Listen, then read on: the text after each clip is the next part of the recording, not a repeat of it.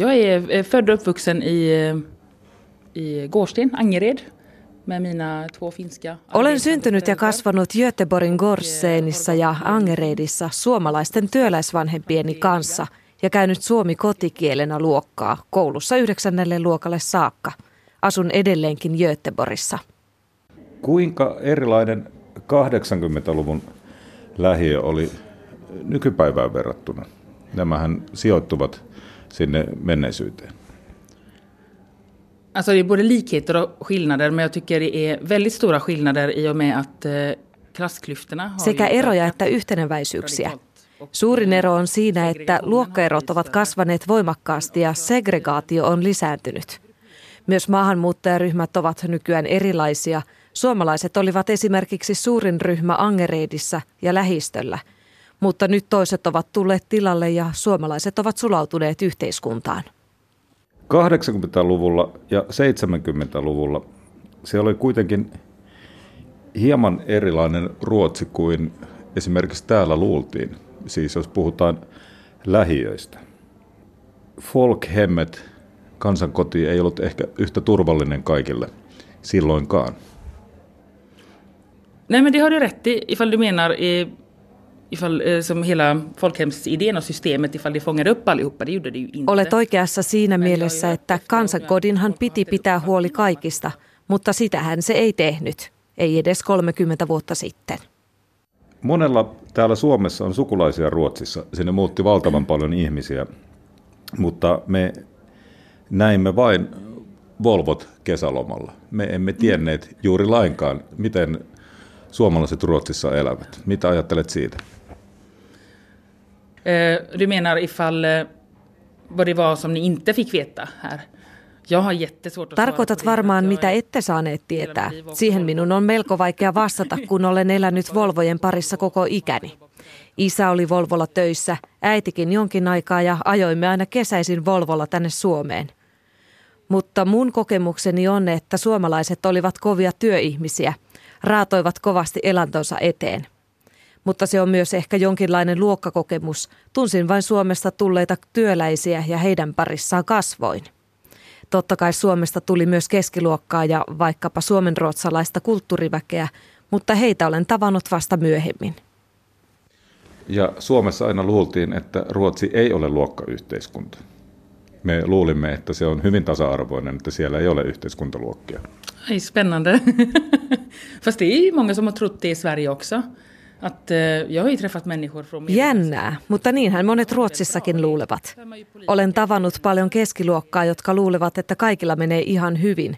Monet poliitikot luulevat samaa. Vaikka eihän se pidä paikkansa, jos katsoo hieman ympärilleen. Jos näin luulee, silloin kyllä elää kuplassa eikä juurikaan ole käynyt muualla maassa. Minkälainen Ruotsi oli silloin aikaisemmin suomenkieliselle siellä? Oj, en jättestor fråga. Millainen koulu oli?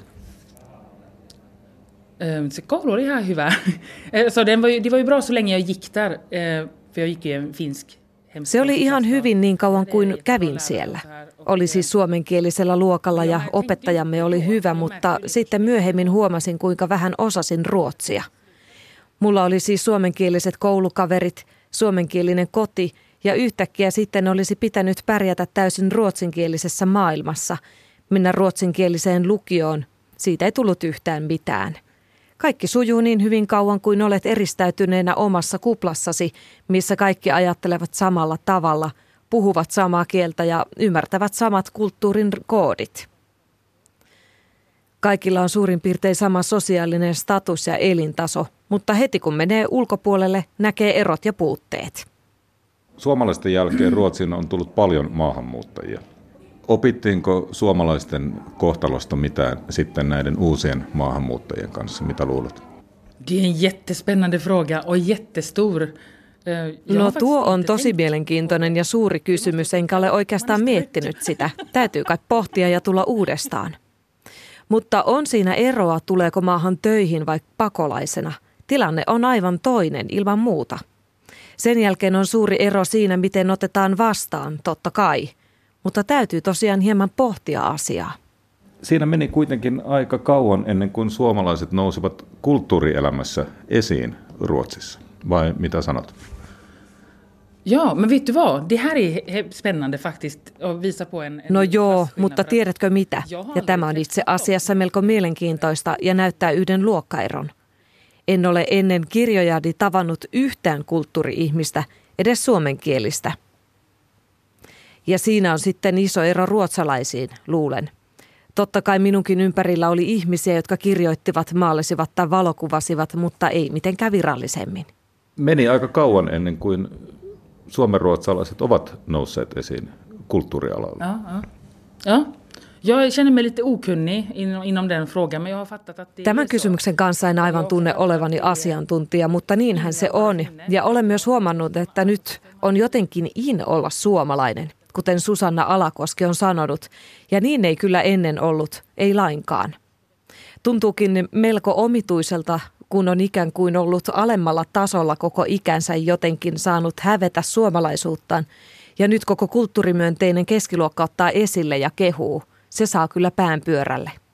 Miltä se tuntuu nyt? Se on aivan mahtavaa, tosi mahtavaa.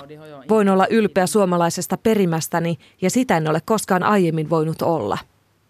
Taide ja kulttuuri on siis tärkeä maahanmuuttajille Satsataanko siihen Ruotsissa tarpeeksi? Autetaanko maahanmuuttajia tekemään myös kulttuuria omista lähtökohdista? Nej, det tycker jag inte. Det tycker jag verkligen är dåligt med det. Och det är... Ei minun mielestäni. Toivoisin, että tässä suhteessa voitaisiin avautua. Kyllä se kulttuurikupla on tosi sulkeutunut ja ihmiset pitävät omat paikkansa siellä ja valkoinen keskiluokka siellä hallitsee. Toki on saatu uusia ääniä ja tekijöitä muualta tulleista ja se on kyllä näkynytkin – mutta enemmän tarvitaan. Urheilussa on Slaattan ja jopa Jimmy Åkesson haluaa ottaa valokuvan Slaattanin kanssa. Ehkä kulttuurin tarvitaan vaikkapa suomitaustainen Slaattan. Joo, eli hur, håller med. Ehkä sinä olet se. No, en oo. Millaista on olla kirjailija Ruotsissa? Se on hauskaa. Se on hirveän hauskaa.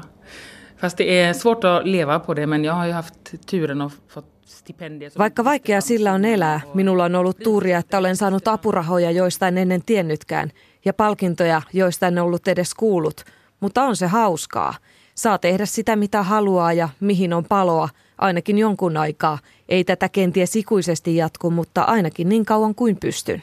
Ja sitten olen kuullut, että Miira on jonkinlainen super J siellä Ruotsissa. Mitä ajattelet hänestä, hahmostasi? Alltså, jag tänker att Mira kan representera... Mira edustaa mielestäni monia nuoria ja nuoria naisia lähiöissä, joiden ääniä ei ole kuultu ja joiden tarinoita ei ole kerrottu. Ja siksi kirjoittaminenkin on ollut niin mahtavaa.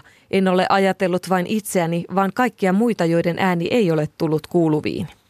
Mitä Eija Hetekivi Uusanalle tapahtuu seuraavaksi? Och nu håller jag på att skriva nästa bok. Så jag river hår och jag och skriker och jag Nyt teen seuraavaa kirjaa. Revin hiuksiani ja huudan ja nauran ja hikoilen. Teen siis Miiran tarinan viimeistä osaa, jossa Miira kouluttaa itseään ja siinä mennään kauas siitä, mihin jäätiin edellisissä kirjoissa.